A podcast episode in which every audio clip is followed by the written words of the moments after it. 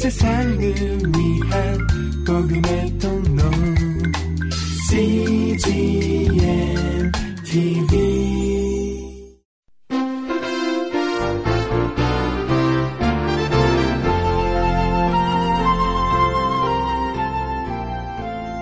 하영주 목사의 요한계시록 강해 설교 제27편 회개치 않으면 1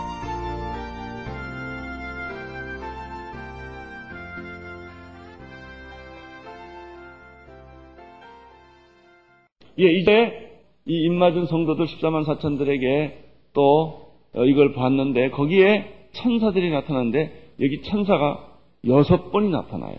6절부터 13절 사이에 보면은 지금 천사가 와서 나팔도 불고 이는 예수님이 뗐어요. 이는 나팔은 천사가 불어요.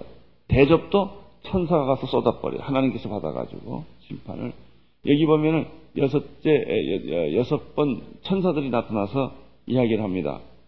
첫째 천사가 6절, 둘째 천사가 8절, 셋째 천사가 9절, 그 다음에 17절에 다섯째 천사가 나타납니다. 18절에 여섯 번째 천사가 나타납니다. 이 천사들이 나타나서 메시지를 전합니다. 오늘은 천사들이 말하는 세 가지 메시지만 이야기를 하겠습니다. 네, 6절을 보십시오. 6절 시작. 땅에 거는 자들 곧 여러 나라와 족속과 방언과 백성과 에게 전할 영원한 복음을 가졌더라. 천사가 나타나서 땅에 거하는 자들 곧 여러 나라와 족속과 방언과 백성과 전할 복성에 백성에게 뭘 전해 전할 영원한 복음을 가졌더라 그렇게 되어 있어요. 우리는 여기서 또 한 새로운 사실을 알게 되죠. 천사가 영원한 복음을 가지고 땅에 있는 백성들에게 전한다는 거예요. 이 복음을 누가 전하느냐? 여기서 보면은 세 그룹에서 복음을 영원한 복음을 전하는 걸알수 있어요. 우리들이 복음을 전하는 거, 성령 받은 자들이 복음을 전해. 이 전도는 성령 받지 못한 사람은 전도 못 합니다. 여러분이 말이죠. 전도는 잘 못해서 전도하고 싶은 마음은 있으세요?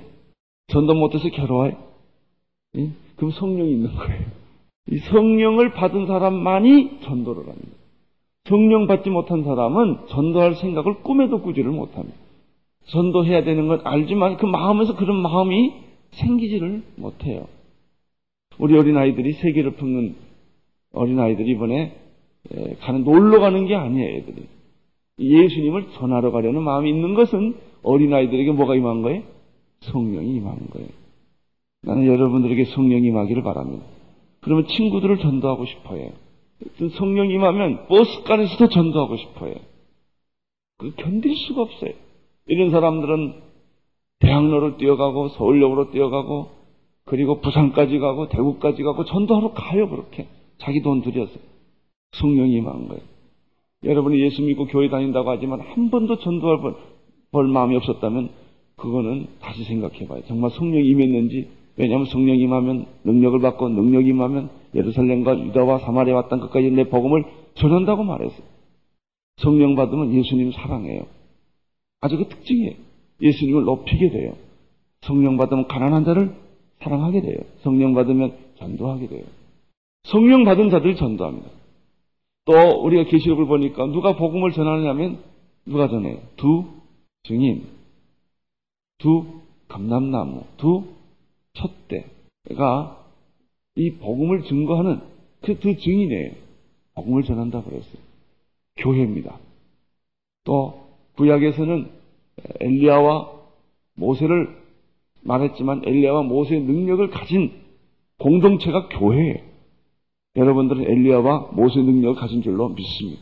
하늘에서 불을 내리게 하는 능력, 그리고 정말 열 가지 재앙을 만들게 했던 피가 물이 피가 되게 하는 능력들이 이 모세의 능력인데 이, 이 능력을 두 증인, 두 교회, 두, 어, 두 솥대, 두 어, 감람나무 가졌는데 이, 이 복음을 전하는 거예요. 이게. 그리고 오늘 보니까 또 누가냐면 다른 천사가 와서 영원한 복음을 너에게 전할 영원한 복음을 가지고 있다고 보니까 천사들이 나타나서 복음을 전할 수 있는 이런 여건을 만든다는 것을 우리가 알 수가 있습니다. 그러니까 복음을 전할 때는 천사와 교회와 내가 삼위일체로 하나가 되는 거예요. 두 증인과 나 혼자만 전, 전도하는 게 아니에요. 우리 어린아이들 천사가 함께 할 줄로 믿습니다. 이번에 아이들이 가서 전도할 때 혼자 가는 게 아니다 말. 천군 천사가 와서 전도할 때 내가 예수님 얘기할 때 도와준단 말이죠. 그, 천, 그 영이 어, 이 복음의 메시지를 전하도록 만들어준다는 것이죠. 7절을 보십시오. 그가 큰 음성으로 가로되 하나님을 두려워하며 그에게 뭘 돌리라? 영광을 돌리라. 천사가 이렇게 말합니다. 큰 음성이 그가 큰 음성으로 가로되 하나님을 두려워하며 하나님께 영광을 돌리라 이렇게 말한다. 7절 7 마지막에 뭐라고 그랬어요? 만물의 그 바다와 만, 땅과 바다와 만물의 근원을 만드신 이를 뭐하라? 경배하라. 영광을 돌려라. 경배하라. 할렐루야. 나는 여러분들이 하나님께 영광을 올려 돌리는 사람 되기를 축원해. 나는 여러분들이 정말 하나님께 경배하는 사람 되기를 바랍니다. 그가 큰 음성으로 가라되 하나님을 두려워하며 그에게 영광을 돌리라 이는 그의 심판하실 시간이 이르렀음이니 하늘과 땅과 바다와 물들의 근원을 만드신 이를 경배할지어다. 이 첫 번째 천사가 아사는 뭐에 경배하고 영광을 돌려라. 영원한 복음을 그가 가지고 예, 이렇게 말하는 것입니다. 두 번째 천사가 나타나서 무슨 말씀을 하십니까? 8절을 보십시오. 시작. 또 다른 천사 곧 둘째가 그 뒤를 따라 말하되 무너졌도다 무너졌도다 큰 성 바벨론이요 모든 나라를 그 음행으로 인하여 진의 포도를 먹이던 자로 다 하더라. 한번 크게 보세요. 무너졌도다 무너졌도다 큰 성 바벨론이요 할렐루야. 첫 번째는 그분에게 영광을 올려돌리고 그분에게 경배할지어다 이런 말이 나와요. 두 번째 천사가 나타나서 메시지는 너를 괴롭히던 그 큰 성, 너를 괴롭히던 짐승들, 너를 괴롭히던 악한 세력들은 뭐 했더다? 무너졌도다. 할렐루야. 무너졌도다. 무너졌도다. 큰 성 바벨론이요. 이 말을 이렇게 무너질 것이다. 무너질 것이다. 큰 성 바벨론. 이렇게 되죠. 너를 괴롭히던 사람들은 하나님이 싹쓸이를 해요. 완전히 다 쓸어버리게 될 것이다. 그때까지 너는 포기하지 말고, 그때까지 너는 뒤돌아서지 말고, 힘들고 어려워도 끝까지 버티고 이기라. 견디는 자는 이기는 자는 이렇게 되어 있어요. 끝까지 견디는 자는 힘들어요. 그러나 내가 이걸 이기고 견디면 큰 성 바벨론은 무너지게 될 것이다. 두 번째 천사의 메시지는 바벨론이 무너진다는 예언입니다. 첫 번째 천사의 메시지는 하나님께 경배하고 그분을 찬양하라. 그분께 영광을 올려돌려라. 두 번째 메시지는 무너진다. 네, 10절 포도주를 거룩한 천사들과 쉽게 말하면 무슨 얘기예요? 짐승에게 속한 사람들, 짐승에 속한 사람들, 우상에게 경배하고 이마에 짐승의 표를 가진 사람들은 하나님의 진노의 포도주를 먹게 되고 그리고 결국은 어린 양 앞에서 거룩한 천사들과 어린 양 앞에서 불과 유황으로 고난을 받으리라. 세 번째 메시지. 불과 유황으로 고난을 받게 될 것이다. 사랑하는 성도 여러분, 악이 멸하는 것을 꼭 믿으시기를 바랍니다. 거짓말한 자들은 피하게 되어 있습니다. 악한 자들은 피하게 되어 있습니다. 그러나 거짓말하는 자들과 악한 자들과 그들 음모를 꾸미는 자들과 같이 있는 동안에는 너무나 괴롭고 너무나 힘들고 너무나 고독하고 그런 거예요. 그러나 두려워하지 말라. 너는 하나님께 경배하고 영광을 올리고 찬양하는 무리들인다. 너는 바벨론에 속한 사람이 아니다. 큰 성 바벨론은 무너지게 될 것이다. 그리고 이마에 입맞지 아니한 짐승의 표를 가진 짐승의 인을 가진 그런 사람들은 진노의 포도주를 먹게 될 것이고 천사와 어린 양 앞에서 불과 유황불로 심판을 받게 될 것이다. 그래서 그, 동안에 우리가 할 일이 있죠. 환란 받는 동안에 우리가 할 일이 뭐예요? 기도죠. 성도의 기도는 향불이 되어서 올라간다고 말했어요.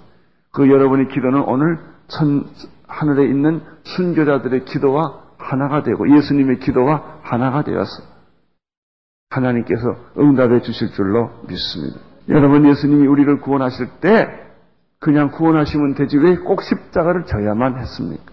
그렇잖아요.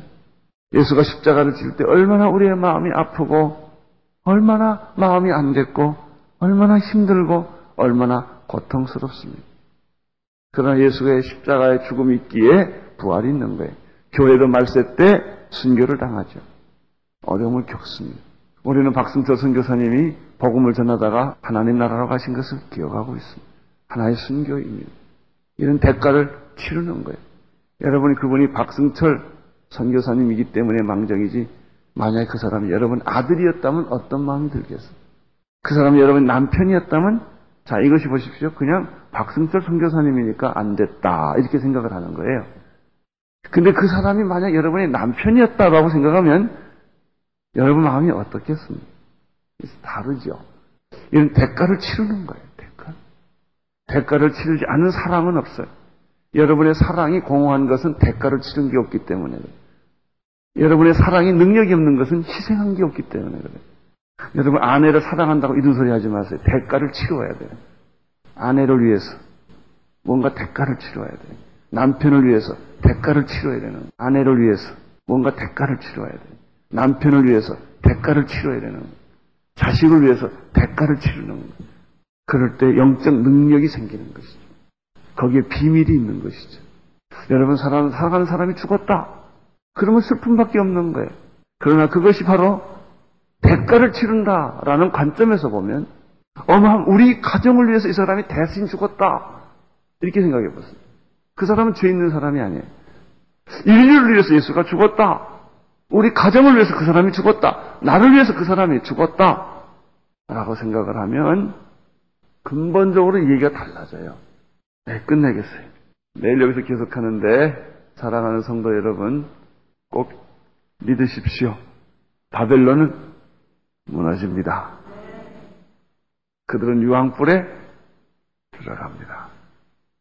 여러분이 억울한 일을 겪을 때 견디지 못하는 것처럼 느꼈을 때 두려워하지 마십시오. 하나님은 여러분과 함께 계십니다. 기도하겠습니다. 하나님 아버지 우리 주변에 억울한 일 당하는 사람 많습니다. 우리 주변에 병든 사람 많습니다. 우리 주변에 경제적 고통을 겪는 사람들 많습니다. 주여 그분들을 오늘 이 계시록의 말씀을 기억하게 해주시고 주님 그 환란 중에서도 경배하며 찬양하게 도와주시고 하나님의 승리가 그들에게 임하게 도와 주옵소서. 예수님의 이름으로 기도드립니다. 아멘.